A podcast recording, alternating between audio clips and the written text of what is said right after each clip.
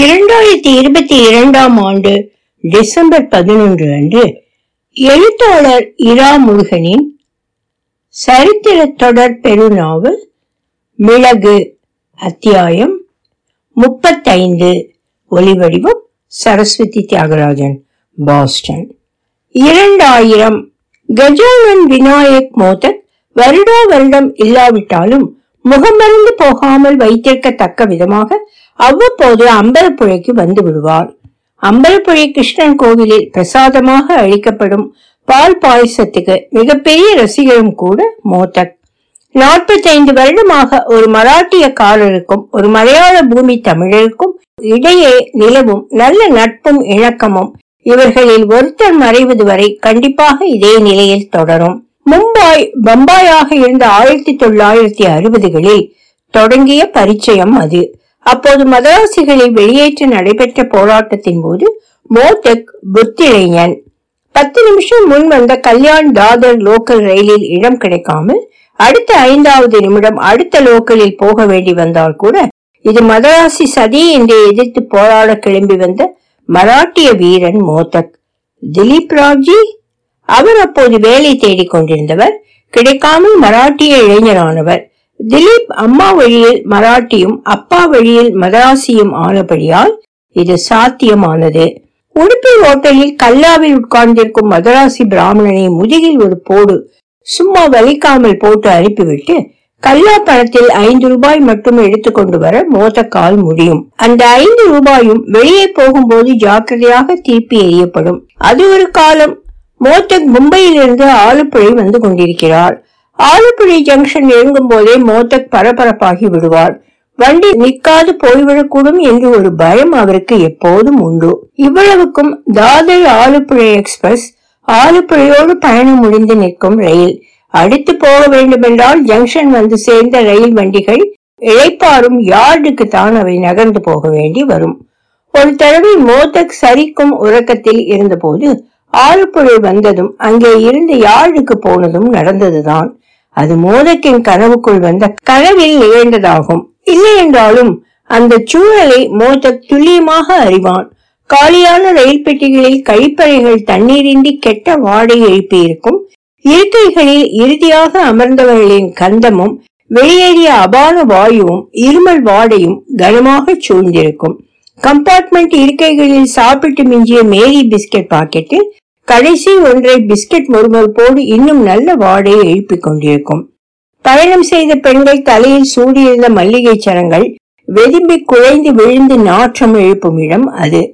கழிப்பறைக்கு ஈடான அதற்கு சில சமயம் கூடுதலாக துர்க்கந்தம் பரப்ப அந்த பூச்சருகுகள் தம் இயல்பாக மனம் துறந்திருக்கும். சூட்டியிருந்த உடல்களின் வெப்பமும் நறுமணமும் நீராக ஒழுகி உலர்ந்த கழிவுகளின் நாற்றமும் கலந்து மல்லிகை சருகுகளில் எளிதாக ஏறி நிற்கும். அந்த வாடையிலும் வெம்மையிலும் காமம் தூய்க்க விழுந்து துணை தேடுகிறவர்களை மோதக் அறிவார். ரயில் பெட்டிகளில் அடைத்த ஜன்னல் கதவுகள் உள்ளே சிறைப்பட்டிருக்கும் வெப்பத்தை பெருக்கி கழிவு வாடையோடு மங்கிய வாடையையும் நரகல் பதத்தில் அப்பியிருக்க யாழ் அப்படித்தான் இருக்கும் என்பதை மோதக் அறிவார். அதனாலேயே வண்டி அங்கே போய் சேரும் வரை இறங்காமல் இருப்பதை தவிர்த்து விடுவார். ரயில்வேக்காரர்களும் அவர்கள் பங்குக்கு ரயில்கள் யாழுக்கு போவதற்குள் பெட்டி பெட்டியாக நுழைந்து ஏதாவது விலை உயர்ந்த பொருள் பயணிகளால் விடப்பட்டிருக்கிறதா? பிரயாணம் முடிந்தது என்று தெரியாத பயணி யாரும் இன்னும் பெட்டியில் இருக்கிறாரா என்று தேடுவார்கள். இல்லை என்று உறுதியாக்கிய பிறகு ரயில் ஓய்வெடுக்க நகர அனுமதிக்கப்படும். மோட்டக் நேரடியாக பார்த்ததில்லை எனினும் அவர் கேள்விப்பட்டதுண்டு. பல வருஷங்கள் முன்பு ஒரு வண்டித்தொடர் ஆறுபுழை சந்திப்பில் வந்து நின்று பயணிகள் இறங்கி காலியானதாம். பெட்டி பெட்டியாக பார்த்து வந்த ரயில்வே ஊழியர்கள் ஒரு கம்பார்ட்மெண்டில் துணிப்பொதிவுக்கு ஒரு உறக்கத்தில் ஆழ்ந்திருந்த சின்னஞ்சிறு சிசு ஒன்றை கண்டெடுத்தனராம். அதற்கு அப்புறம் ஒரு வாரம் சென்று அந்த குழந்தையின் பெற்றோர் என்று எட்டு ஜோடிகள் வந்து போனதாக கேள்வி. ஜோடி இல்லாமல் ஒற்றையாக ஒரு பெண்ணும் குழந்தையை கேட்டு வந்தாளாம். என்றாலும் ஸ்டேஷன் மாஸ்டர் சொல்லே மந்திரமாக வந்தவர்களில் பணம் படைத்தவர்களாக பார்த்து குழந்தையை ஒப்படைக்கலாம் என்று வெகுஜன அபிப்பிராயம். இருந்தபோது கண்ணில் செயற்கை என்று கருதப்படக்கூடாத கண்ணீரும் குழந்தையை கண்டதும் அருகே நிற்கிறவர்கள் மேலும் படர்ந்திறங்கும் பாசமும் பிரியமுமாக அந்த பெண் ஓ ஓ ஓ என்று விரும்பினாளாம். குழந்தையை பார்த்து விழித்துக் கொண்ட குழந்தை உடனே சிரித்ததாம்? வீட்டுக்காரன் இல்லாததால் குழந்தையை துறக்க மனம் உருப்பட்டாலும் அதை கடந்து குழந்தை இல்லாமல் இனி ஒரு பொழுதும் போகாமல் இருக்க திரும்பி ஓடி வந்தாளாம். மோத்தக் சுவாரஸ்யத்துடன் கேட்ட பரப்பிய கதைகளில் இதுவும் ஒன்று. பள்ளிக்கூட துணைப்பாட புத்தகங்களுக்கே உரிய கதை இது. எர்ணாகுளம் ஜங்ஷன் வரும்போதே மோத்தக் மலையாளி ஆகிவிடுவார் பைஜாமாவையும் குர்தாவையும் கழிந்து மடித்து வைத்துவிட்டு எட்டு முழ வேட்டியும் கருப்பு நிறத்தில் டி ஷர்ட்டுமாக வேஷம் மாறிவிடும். மலையாளி போல நெற்றியில் சந்தனம் அணிந்து கொள்ள அவருக்கு ஆசைதான். ஆனாலும் நகரும் ரயில் கம்பார்ட்மெண்டில் சந்தனத்துக்கு எங்கே போக? கிட்டத்தட்ட இருபது வருஷமாக வந்து போவதால் கொஞ்சம் போல மலையாளம் அவர் நாவில் படிந்து வரும். அது இரண்டாம் பட்சம். ஒரிஜினல் மலையாளியாக வேட்டியை முழங்காலுக்கு மடித்து கட்டியபடி நடக்கவும் தேவையான இடங்களில் மடித்ததை இறக்கி காலில் தடுக்காமல் நடக்கவும் அவருக்கு பழகி இருந்தது தமிழ்நாட்டில் சுற்றுவேட்டி வலது பக்கத்தின் மேல் இடது பக்கம் படிந்து வரும். கேரளத்திலோ இடப்பக்கத்தின் மேல் வலப்பக் படிந்து வரும். இரண்டு வகையிலும் வேட்டி கட்ட மோதக்குக்கு தெரியும். வேட்டி மடித்து கட்டியபடி ஓடவும் இறக்கிவிட்டு முழங்காலில் இருந்து கணுக்காலுக்கு மூட மெல்ல ஓடவும் அடுத்த பயிற்சி எடுக்க வேண்டும். இந்த பயணத்தில் அதை பழகிவிடலாம் என்ற நம்பிக்கை உண்டு அவருக்கு. அம்பலப்புழைக்கு டவுன் பஸ் பிடிக்க வேண்டும். ஆட்டோ டாக்ஸி எல்லாம் கூட உண்டு. தேவையில்லாத வெட்டி செலவு என்பார் மோதக் அவருடைய நண்பர் திலீப் ராவ்ஜி சொல்வது இது. மோதக்கே வரப்போறேன்னு ஒரு போஸ்ட் கார்டு போட கை வராதா உனக்கு? எந்த தேதி எந்த ரயில் மட்டும் போட்டிருந்தா கரெக்டா ரயில்வே ஸ்டேஷனுக்கு கார் அனுப்பியிருப்பேனே. அவருக்கு கார் அனுப்பும் அதிர்ஷ்டம் இதுவரை வாய்க்கவில்லை. மோத்துக்கு எப்போது அம்பலப்புழை பயணம் புறப்பட்டாலும் இரண்டு கேன்வாஸ் பையில் பாதிக்கு துணி அடைத்து எடுத்துக் கொள்வார். அப்புறம் வாய் சிறியதாகவும் அடிப்படை பரப்பு அகலமும் ஆழமும் ஆனதாகவும் இரண்டு பாத்திரங்களை மறக்காமல் எடுத்துக் கொள்வார். திலீபாவுக்கு மிட்டாய் செஞ்சு தரேன் என்று மோதக்கின் மனைவி நிச்சலா மோதக் ஒவ்வொரு பயணத்தின் போதும் உரிமையோடு பர்ஃபி செய்து அந்த பாத்திரங்களில் ஒன்றில் பாதி வரை நிறைத்து கொடுப்பாள். மோதக் போய் சேர்ந்ததும் ஏண்டா மோதக்கே தங்கச்சி செய்து கொடுத்த பர்பியோட வரிய அவளை ஒரு தடவை கூட்டி வரணும்னு தோணாதா உனக்கு? என்று பர்ஃபி சுவையில் ஆழ்ந்து கண்மூடியபடி திலீப் ராவ்ஜி கேட்பது மோதக்குக்கு பிடித்த ஒரு காட்சி. அவருக்கு தன் மனைவியை வெளியே கூட்டி போக பிடிக்கும் ஆனால் நிச்சலாவுக்கு தான் சிறு பிரச்சனை. பத்து நிமிடம் சேர்ந்தால் போல் நின்றாலோ நடந்தாலோ கால் துவள ஆரம்பித்து விடும் டாக்டர் பார்த்துவிட்டு இதற்கு உடம்பில் வலு இல்லாதது காரணம். வைட்டமின் டானிக் எடுத்து பாருங்கள் என்று காரணமும் தீர்வும் சொல்லிவிட்டு அடுத்த பேஷண்டை கவனிக்க ஆரம்பித்தார். சமையல் செய்யும் போது ஒரு முக்காலி ஸ்திரமாக சமையல் கட்டில் இருப்பதோடு உட்கார்ந்து சமைக்கும் உயரத்தில் சமையலறை பளிங்கு பாலம் அமைத்தது மோதக்கின் யோசனை.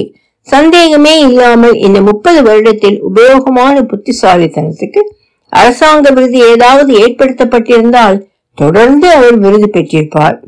திலீப் ராவ்ஜி நிச்சலாவை எர்ணாகுளத்தில் ஆயுர்வேத மருத்துவமனையில் தாரா நவரக்கிழி பீச்சல் இன்னும் வினோத பெயர் உள்ள மற்ற ஆயுர்வேத சிகிச்சைகளுக்கு உட்படுத்தினால் நிற்பதென்ன நடப்பதென்ன ஓடவே செய்வாள் என்று உறுதி தெரிவித்தார். மோதக் நன்றி சொல்லி அடுத்த முறை கூட்டி வரேன் அண்ணா. உங்களை அதிகம் கஷ்டப்படுத்த வேணாம்னு தான் மோதக் நன்றி சொல்லி அடுத்த முறை கூட்டி வரேன் அண்ணா. உங்களை அதிகம் கஷ்டப்படுத்த வேணாம்னு தான் அண்ணி இல்லாமல் நீங்க படுற துன்பம் தெரியாமலா இருக்கேன். என்பார் திலீப் மௌனமாக விடும் பொழுது அது. கால்வெளி காலத்துக்கு முன் மோதக் தன் மனைவி இச்சலாவை ஒரே ஒரு தடவை செம்மீன் சினிமா வந்த வருஷம் அது. அம்பலப்புரை கூட்டி வந்திருந்தார். செம்மீன் சினிமா பார்க்க எல்லோரும் போனார்கள். முன்பு பிரவுசில் பெண்களை பார்க்கவும் போனார்கள். பார்த்து நிச்சலியா அகல்யாவிடம் அஸ்லி ஹே ஏதோனோ ஏ தோனோ? பகுத் படா லக்தா. ரெண்டும் அசல்தானா என்று கேட்டது அடுத்த வரிசையில் கேட்டு சிரிப்பு எழுந்தது. இந்தியில் விசாரித்தால் யாருக்கும் புரியாது என்று நிச்சலா நினைத்திருந்தது தப்பாக போகும் என்று யாருக்கு தெரியும்? திலீப்புக்கு அப்புறமாக அகல்யா சொல்லி சிரித்த நிகழ்ச்சி அது. அசல்தான். பழைய ஞாபகம் எல்லாம் ஒழுங்கு வரிசை இல்லாமல் அலையடித்து மனதில் நிரம்ப மோதக் டவுன் பஸ்ஸுக்காக நிற்க சொல்லி வைத்தால் போல் ஒன்று கூட வரவில்லை. வெற்றிலை பாக்கு விற்கும் கடையில் தன் மலையாளத்தில் விசாரிக்க அவர் பியூஜியாமா எரிமலை எர்ணாகுளத்தின் எல்லையில் இருப்பதாகவும் அது விழித்து நெருப்பு குழம்பை லாவா லாவா என்று சிதறடிப்பதாகவும் கருதி கொண்டோ என்னமோ பஸ்ஸு பஸ்ஸு பஸ்ஸு வராது வராது வராது என்பது மட்டும் மோதக்கு புரிய கடமுடன் என உருட்டினார். அப்புறம் ஒரு டாக்ஸி ஏற்பாடு செய்து அம்பலப்புழை கிளம்பினார் மோதக். பாதி தூரத்தில் டாக்ஸியில் மீட்டர் இருப்பதையும் அது இயங்காமல் இருப்பதையும் கவனித்த மோதக் டாக்ஸி டிரைவரோடு கருத்து வேறுபாடு காட்ட டிரைவர் முணுமுணுத்தபடி மீட்டரை இயக்கினார். அம்பலப்புழையில் திலீப் ராவ்ஜி வீட்டுக்கு போகும் பாதையில் டாக்ஸி மீட்டரை பார்த்த மோதக் அது காட்டிய கட்டணத்தை பார்த்து மயக்கம் போட்டு விழாத குறைதான். ஏழாயிரத்தி முன்னூற்றி ஐம்பத்தி ஏழு ரூபாயும் ஐம்பது பைசாவும். அந்த பணத்துக்கு இரண்டு அதே ஸ்திதியில் உள்ள டாக்ஸிகள் செகண்ட் ஹேண்ட் மோட்டார் சந்தையில் வாங்கிவிடலாம் அவற்றில் மீட்டர் பொருத்தி மீட்டர் படி கட்டணம் வாங்க தொடங்கினால் அந்த படத்தில் இன்னும் நான்கு டாக்ஸி என்று சுவாரஸ்யமாக கணக்கு மனதில் விரிய திலீப் ராவ்ஜி வீட்டு வாசலில் டாக்ஸி நின்றது. டிரைவர் திலீப் ராவ்ஜிக்கு சலாம் வைத்து உங்க சிநேகிதர் மீட்டர் படி காசு தரையினார் எட்டாயிரம் ரூபாய் தரணும் சார் என்றார். திலீப் துள்ளி குதித்து எழுந்து அந்த அபூர்வ மீட்டரை பார்க்க அது டாக்ஸி ஓடாமலேயே ஏதோ சத்தியத்துக்கு கட்டுப்பட்ட மாதிரி தன் பாட்டுக்கு மேலே மேலே போய்க் கொண்டிருந்தது திலீப் ராவ்ஜி கட்டணமாக தன் சட்டைப்பையிலிருந்து நூற்றி இருபது ரூபாய் எடுத்து கொடுத்தார் வேண்டாம் சார். நம்ம ஹோட்டலுக்கு இறக்கட்டு விடிகால ஏற்றிக்கிட்டு வந்தபோது நாலு தடவை இருக்கும். இட்லி கடப்பா சாப்பிட்டு காசு தர்ற. நீங்க வேணாம் நீங்க. நானும் நன்றி சொல்ல சந்தர்ப்பம் வராதான்னு பார்த்தேன். வந்துடுச்சு சார். என்று சிரித்தபடி டாக்ஸியை கிளப்பினால் டிரைவர். கொஞ்சம் இரு. படபடப்பா இருக்கு. என்று திலீப் ராவ்ஜி மோதக்கிடம் சொல்லியபடி அபார்ட்மெண்ட் காம்ப்ளெக்ஸ் முகப்பு வாசலில் படியில் உட்கார்ந்தார். மோதக் திலீப் கால் பக்கம் கீழ்ப்படியில் உட்கார்ந்து அண்ணா சௌக்கியமா? என்று காலை தெருவில் நீட்டியபடி கேட்டார். ஏண்டா மோதக்கே இப்படி கவனக்குறைவாக கால் ஒரு இடத்தில் நீ ஒரு இடத்திலாக இருந்து க்ஷேம லாபம் கேட்டால் தெருவில் போகிற வாகனம் ஏதும் உன்னை பதம் பார்த்துவிடும் நலம் விசாரிக்க கைவால் இருக்கணுமா வேண்டாமா? என்று பலமாக சிரித்தபடி மோதக்கின் தோழி தட்டியபடி எழுந்தார் மோதக்கின் கான்வஸ் பைகள் பைகளை கைக்கு ஒன்றாக தூக்கி கொண்டு திலீப் நடக்க அண்ணா அண்ணா என்று சுமையை வாங்க பின்னாலேயே மோத்தக் ஓடினார் ஏடோ மோத்தக்கே கான்வஸ் பேக்கில் கட்டெரும்பு வாடகை அடிக்கிறதே என்ன கொண்டு வந்தே? என்று திலீப் கேட்க மோத்தக் அவசரமாக கேன்வாஸ் பையை வாங்கி திறந்து கவிழ்த்தால் ஹால் முழுக்க கட்டெலும்பு ஊர்ந்தது. நிச்சலா உட்கார்ந்தபடிக்கே செய்து கொடுத்திருந்த தேங்காய் பர்ஃபி கரைந்திருக்க மிச்சம் இருந்த துண்டு துணுக்குகளையும் பம்பாயிலிருந்து முப்பத்தாறு மணி நேரம் ரயிலேறி வந்த எறும்புகள் தொடர்ந்து உண்டபடி இருந்தன. மோத்தக்கே பையில் வேற என்ன இருக்கு? திலீப் ராவ்ஜி கேட்டார். இன்னொரு பாத்திரம் அண்ணா. அதுக்குள்ளே ஒண்ணுக்குள்ளே ஒண்ணா ரெண்டு பாத்திரம் ரெண்டு ஸ்பூன் ஒரு தட்டு ஒரு சின்ன கிண்டி. அவரை அடுக்கிக் கொண்டே அவரை அடுக்கிக் கொண்டே போக திலீப் ராவ்ஜி சின்ன கிண்டியை எடுத்து வைத்துக்கொண்டு இது இங்கே என்ன செய்கிறது? என்கிறது போல் குழம்பினார் இது காணிக்கை விட்டு விட்டு வர சொன்னால் நிச்ச- நிச்சலா. மெதுவாக சொன்னார் மோதக். ஒரு நிமிடம் கனத்த மௌனம். இந்த வயதில் மோதக்குக்கும் நிச்சலாவுக்கும் குழந்தை பிறந்தால் என்ன ஆகும்? திலீப் ராவ்ஜி நினைப்பதற்கு முன் மோதக்கே சொல்லிவிட்டார். அண்ணா நீங்க போன தடவை வந்த போது சொன்னீங்களே கிருஷ்ணன் விளையாடுற வீட்டில் வேற குழந்தைகள் இருக்கு. இது அந்த குழந்தைக்கு பிரசன்ட் பண்றா என் பெண்டாட்டி. திலீப் ராவ்ஜிக்கும் கண் கலங்கியது. அப்பா இவர் யாருன்னு சொல்ல மறந்துட்டேன். என் பெஸ்ட் பாம்பே ஃப்ரெண்ட் பாண்டூப்ல நம்ம சர்வமங்களா. சால் இருக்கே quarry road quarry road cross அங்கே இருந்து வந்தவன் தான் மாமாஜி ஃப்ரெண்ட் இல்லே பாபு ஆகே யங் பிரதர் பரமன் சுறுசுறுப்பானால் சில பெயர்கள் சில அடையாளங்கள். பத்தே நிமிடத்தில் மோதத் அவருக்கு வேண்டப்பட்ட நண்பரின் மருமகன் என்று நிரூபணம் ஆனார் எப்படி இருக்கிறார் குருஜி மோதக் மாமாஜி அவர் விநியோகமாச்சு. மாமாஜி அவர் வியோகமாச்சு? இருபது வருஷம் முந்தி. ஆமா பின்னே இருக்காதா? என்னை மாதிரியா கல்லு குண்டு கணக்கா? உசுர வச்சுண்டு நூறு வயசு மேலேயே ஜீவிக்கிறது. கஜா நீ என்ன வேலையா இருக்கே? ரிட்டையர் ஆயிட்டியா? என்று ஆதூரத்தோடு கேட்டார் பரமன் கேட்க மோதக் நெக்குருகி கஜான்னு எங்க அம்மா அப்பாவுக்கு அப்புறம் கூப்பிட யாரும் இல்லைன்னு நினைச்சேன் மாமாஜி. நீங்க இருக்கீங்க. என்றபடி குனிந்து அவர் பாதத்தை தொட்டு கண்ணீர் ஒற்றிக்கொள்ள பார்த்த தாங்கு கட்டைகள் தான் கண்ணீர் பட்டன. அவற்றையே தொட்டு ஒற்றிக்கொண்டார் மோதக் மாமாஜி நான் ஐஏஎஸ் ஐபிஎஸ் ஆபீசரா ஆகணும்னு நினைச்சேன் இல்லைன்னா கம்பெனிலே பியூன் அதுவும் இல்லாட்டா ஓட்டர் சர்வராகாவது வரணும்னு நினைச்சேன் வந்திருக்காமலேயே ரிட்டையர் ஆயிட்டேன். என்றார் பரமனின் கையை பற்றியபடி. கொஞ்சம் பூர்வீக சொத்து கொஞ்சம் பொண்டாட்டி கொண்டு வந்ததுன்னு சாப்பாடு போடுறது. கட்சி கட்சின்னு நாற்பது வயசு வரை போச்சு. இப்போ அதுவும் இல்லை. நான் இருக்கிற பாண்டு பிளாட் உங்களுக்கு தெரியுமாக இருக்கும். சாலாகத்தான் இருந்தது. எல்லாத்தையும் இடிச்சு புது பிளாட் சிஸ்டமா ஆக்கி கொடுத்துட்டாங்க. மூணாவது மாடி சிங்கிள் பெட்ரூம் பிளாட் அது நல்ல மதிப்பாச்சே. பின்ன இல்லையா? சபாஷ் மோதகே சபாஷ். பரமன் மனம் திறந்து பாராட்டினார். பையன் ஹோட்டலில் இருந்து மூன்று பேருக்கும் இட்லி தோசை மோதகத்துக்கு மட்டும் கூடுதலாக ரவா கேசரி காரமான சட்னி என்று கொண்டு வந்து இறக்கி போனான். குடிச்சிட்டு வா நாங்க வெயிட் பண்றோம். என்றார் திலீப். வேற வழியே இல்லை.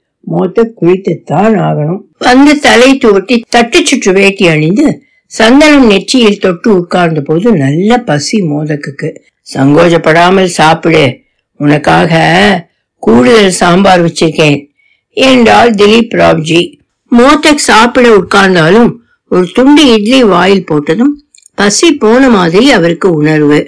எல்லா சாப்பாட்டிலும் தூக்கலாக மிளகு வாசனை அடித்தது. இட்லியிலும் தோசையிலும் ஏன் ரவா கேசரியிலும் மிளகை பொடி செய்து போட்டவர் யாராக இருக்கும்? மூத்த குழம்பினார் ஒருவேளை அவருக்கு மட்டும் நாசியில் இந்த மனம் தட்டுப்படுகிறதோ? பரமன் பாதி இட்லியை மட்டும் உண்டுவிட்டு கை நடுங்க அருகில் தாங்கு கட்டைகளை அவசரமாக இழுத்து நிறுத்தி பற்றியபடி நின்றார். சாப்பிடுங்க. கொஞ்சம் தலை சுத்தலா இருக்கு. ஒரு பத்து நிமிஷத்துல வந்து சாப்பிடுறேன். Please proceed with your breakfast ஐந்தே நிமிடத்தில் அந்த இடத்தில் கவிழ்ந்திருந்த மிளகு வாடை காணாமல் போக மோதக் தோசையை விண்டபடி திலீப்பிடம் சொன்னது. திடீர்னு மிளகு பொடி வாடை வந்த மாதிரி இருந்தது. ரயிலே பல வாழை பிடிச்சு மூக்கிலே தங்கிட்டதா இருக்கும் என்றார் திலீப் ஆச்சரியத்தை வெளியே தெரியாமல் மறைத்து கொண்டார். அவருக்கும் மிளகு அனுபவப்பட்டிருந்தது. பரமன் ஊண்டுகோளை ஊண்டி நடந்து ஜன்னல் பக்கம் போனார். யாரையோ தேடியது போல அவர் பார்வை இருந்தது. யாரை அப்பா தேடுறேன் திலீப் ராவ்ஜி கேட்க அப்பா அப்பான்னு யாரோ யாரையோ தொடர்ந்து கூப்பிடுற மாதிரி இருந்தது. ரொம்ப பழக்கமான குரல். யார் யாரை கூப்பிட்டா எப்போ எங்கே? தெரியல என்றார் ராமன். என் குரல் மாதிரியா? திலீப் ராவ்ஜி கேட்டார். இல்லை என்றபடி பாதி உண்டு வைத்த இட்லியின் மிகுதியை உண்ணத் தொடங்கினார் பரமன். மோதக் அவருக்காக வாங்கி வைத்திருந்த சாம்பாரை திலீப் ராவ்ஜியை எதிர்பார்த்தபடி பாத்திரத்தில் இருந்து டம்ளரில் ஊற்றி வழக்கம் போல் பருகவில்லை. ஒரு ஸ்பூன் எடுத்து வடையோடு சேர்த்து உண்டதோடு சாம்பாருக்கும் தனக்கும் உறவு இல்லை என்று பிரகடனப்படுத்தும் விதமாக இஞ்சி துவையலையும் தக்காளி சட்னியையும் சாப்பிட்டபடி பசி தூம்பிடுத்தோ என்றார் திலீப் ராவ்ஜியும் சந்தோஷத்தை மறைக்காமல். அவர் பலகாரத்தை ரசித்து உண்பது அனந்தனுக்கு ரொம்ப பிடித்த விஷயம். அனந்தன் எப்படி இருக்கானா மோத்தக் திலீப் ராவ்ஜியை கேட்டார் ஓ பிரமாதம் என்று சொல்லி நிறுத்தினார் திலீப். வாசு என்ற பையனை கல்யாணம் செய்து கொள்ளப் போகிறான் அனந்தன் என்ற செய்தி கஜானனன் மோதக்கின் காலை காலை சாப்பாட்டை மறுபடி இல்லாத ருசி காட்டியோ ருசி இல்லாதபடி தற்காலிகமாக மாற்றியோ ஏதாவது செய்துவிடக் கூடும் காப்பியா டீயா? என்று திலீப் ராவ்ஜி கேட்டார். இரண்டு பிளாஸ்குகள் வரவேற்பறை சிறு மேஜை மேல் இருப்பதை மோதக் பார்த்தார். ஒரு வாய் டீ போதும் அண்ணா வயத்துல கொஞ்சம் இடம் வேணுமே என்றார் கள்ளச்சிரிப்போடு. அதானே பார்த்தேன். பால் பாயசம் குடிக்க அம்பலத்துக்கு போகணும்னு சொல்லியேன்னு பார்த்தேன். கிண்டியை கொடுத்துட்டு வாசுதேவன் பாயசம் வாங்கி குடிக்க வயிற்றுல இடம் இருக்காதா என்ன? திருச்சூர் பூரத்திலே பதினைந்து ஆணை வந்து பூரப்பரம்பே நிரம்பி இருந்தாலும் வடக்குநாதன் கோவிலே இருந்து பதினாறாம் ஆணி வந்து சேர்ந்தா அதுவும் நிற்க இடம் உடனே கிடைக்குமே? அதுபோல் பால் பாயசம். எங்கேயோ கேட்ட தகவல் துணுக்கை திலீப் ராவ்ஜி சலிப்பு இல்லாமல் ஏற்றுமதி செய்தார். மாமாஜி கோயில் போயிட்டு வரேன். உங்களுக்கு ஏதாவது வேணுமா? என்று மோத்த கேட்க திலீப் ராவ்ஜி சிரித்தார். என்ன சூப்பர் மார்க்கெட்டா போறே மோத்தக்கே? பாயசம் உண்ணியப்பம் வேற என்ன வாங்க போறேன் நான் உனக்கு ஆத்தன்டிக் அசல் கோவில் பால் பாயசம் உண்டாக்கி தர சொல்றேன் வேணுமா? என்று கேட்டார். அண்ணா நீங்க கேட்டா வேணாம் நான் சொல்ல போறேன். அது பாட்டுக்கு அது. ஆனா முதல் டோஸ் கோவிலே தான் வாங்கணும்னு. சாம்னாவிலே எழுதியிருக்கு. என்று மோதக் சொன்னார். நீ புத்திசாலி மராட்டிக்காரன்டா மோதகமே என்றபடி காட்சாவியை விரலில் சுழற்றியபடி திலீப் படி இறங்கினார் மோத்தக் பரமனிடம் அதுவும் இதுவுமாக ஒரு இருபது நிமிடம் பேசியபடி இருந்தார் கால்வாஸ் பையில் இருந்த மடித்த குடை ஒன்றை எடுத்தார் அதை விரித்து மூடி கையில் ஆயுதம் போல பிடித்துக்கொண்டு தரைப்பொருளும் வேஷ்டியில் மலையாளி ஆனார் கோவிலில் பாயசம் விற்கும் கவுண்டர் திறக்க முப்பது நிமிடம் முன்னால் நடுப்பகலில் மாமாஜி போயிட்டு வரேன் என்று கிளம்பிவிட்டார். கஜானனன் மோதக் வீட்டிலிருந்து அம்பலப்புழை ஸ்ரீ கிருஷ்ணசுவாமி அம்பலம் நடந்து போக பத்து நிமிடம் ஆனது. கோவில் நிம்மதியான தரிசனம் பதினைந்து நிமிடம். அடுத்த ஐந்து நிமிடத்தில் பாயச கவுண்டர் திறக்க கவுண்டர் திறக்க முதல் ஆளாக மோதகத்தான் மோதக மோத மோதக் தான். மூன்று லிட்டர் பாயசத்துக்கு பாத்திரங்களை எடுத்து வைத்து பணம் அடைக்கிற வரை கவுண்டர்காரர்கள் பார்த்து கொண்டிருந்தார்கள். பன்னிரண்டரை மணியிலிருந்து பன்னிரண்டே முக்கால் மணி வரை பாயச விற்பனை முடிந்து கவுண்டரை தேவஸ்வ ஊழியர்கள் விரைவாக அழைத்தார்கள். அதில் ஒருத்தர் உள்ளே போய் பார்த்துவிட்டு வந்து ரெண்டு லிட்டர் தான் பாயசம் பாக்கி இருக்கு என்றார். ஆமாம் சார். காலையிலேயே குஜராத் டூரிஸ்டுகள் வந்து பதினைந்து லிட்டர் வாங்கிட்டு போயிட்டாங்க என்றார் மற்றவர். சார் வருஷா வருஷம் வர்ற ரெகுலர் கஸ்டமர் அவருக்கு ஒரு லெட்டர் தர முடியாமல் ரீஃபண்ட் கொடுத்தா நல்லா இருக்காது. சார் நீங்க ஒரு உதவி பண்ணணும். மோத்தக் பேய் மொழி முடித்தார் அடுத்த வருஷம் வரும்போது பாயசம் டெலிவரி வாங்கிட்டு போன்னு சொல்றாங்களா? திலீப்பை கூட்டி வந்து விடலாமா? என்று யோசித்தார். இப்போ ரெண்டு லிட்டர் வாங்கிட்டு போங்க. இன்னும் ஒரு மணி நேரத்துல இன்னொரு லிட்டர் தரேன். இவ்வளவுதானா? ரெண்டு லிட்டரில் திலீப் ராவ்ஜி அவர் தகப்பனார் அவர் மகன் அனந்தன் ஆளுக்கு ஒரு டம்ளர் பால் பாயசம் குடிக்கலாம்.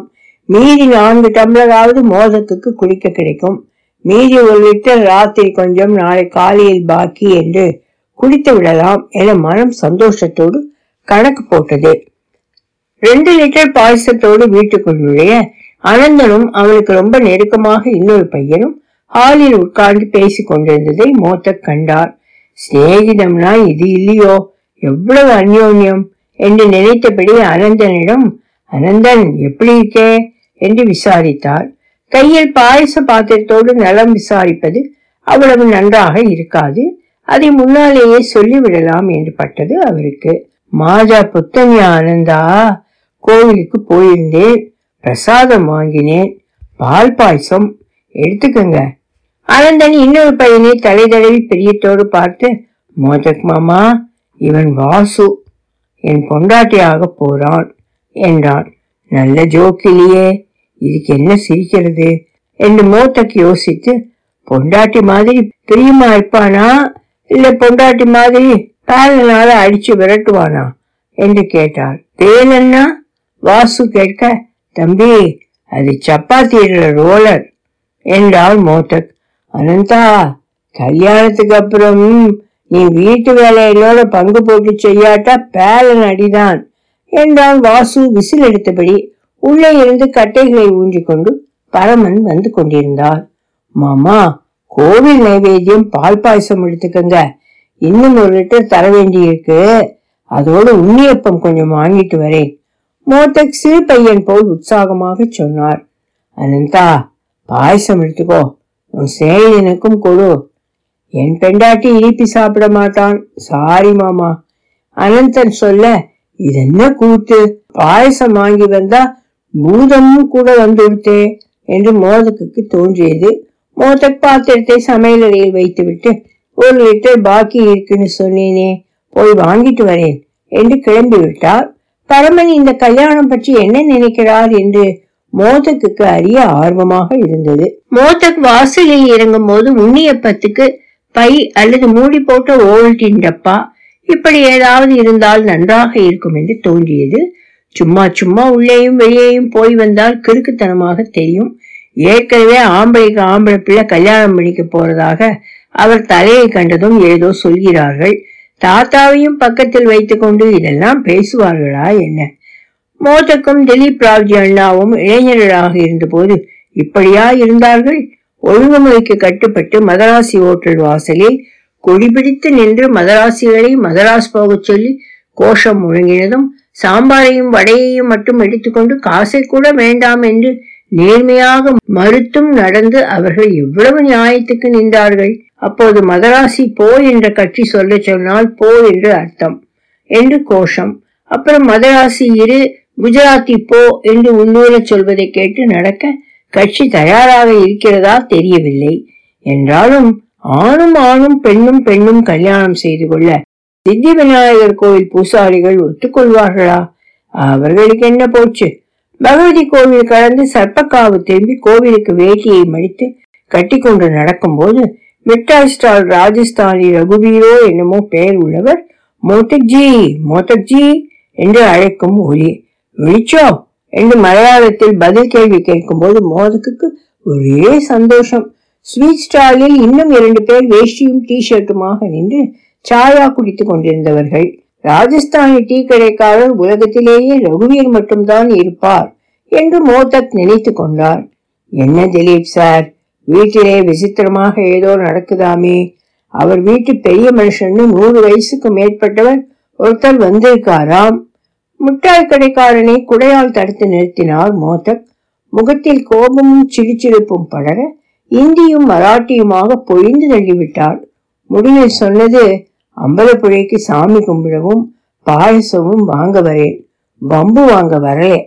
சொல்லிவிட்டு பழைய இந்தி சினிமாவில் கண்ணியமான பள்ளி ஆசிரியர் மாதிரி குடையை இறுக பிடித்து காற்றில் வட்டம் போட்டு மறுபடி இறக்கி கம்பீரமாக நடந்தார் அவர்.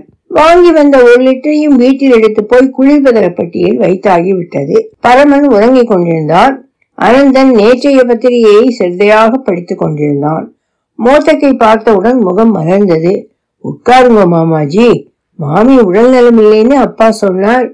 அப்பா மூலமாக ஏற்பாடு செய்து எர்ணாகுளத்திலோ மதராசிலோ சிகிச்சைக்கு ஏற்பாடு செய்யலாமே. அவங்கள நான் பார்த்ததே இல்லை. எப்படி இருப்பாங்க? என்று ஆவலோடு கேட்டான். சட்டை பையிலிருந்து பர்ஸை எடுத்து அதிலிருந்து ஒரு பழைய கருப்பு வெள்ளை பாஸ்போர்ட் சைஸ் புகைப்படத்தை உருவி எடுத்து கொடுத்தார் மோதக். அனந்தன் பார்க்கும்போது பக்கத்தில் குனிந்து நூத்தன் மாதிரி இருக்காளே? என்று வாத்சல்யத்தோடு கேட்டார். அனந்தனுக்கு நூத்தன் யாரென்று தெரியாது என்றாலும் ஆமா என்று தலையாட்டினான். நிச்சலா மாமி பார்க்க. என் அம்மா சாயல் கொஞ்சம் இருக்கு. அவன் சொல்லும் போது மோத்தக் உணர்ச்சி வசப்பட்டு கண்ணீரோடு அனந்தன் கையை பற்றியபடி இருந்தார். அழகும் அறிவும் அகல்யாதாய் மாதிரி அதிகம்தான். ஆயுள்றையும் அவங்க மாதிரி குறுகித்தான் இருக்கு. இதுக்கு மேலே ட்ரீட்மெண்ட் கொடுக்க என்கிட்ட பணம் கம்மியானதா திலீப் அண்ணா கிட்டேயும் இனிமேல் வாங்குறது தப்பு. பார்க்கலாம் தானே குணமாகுதான்னு.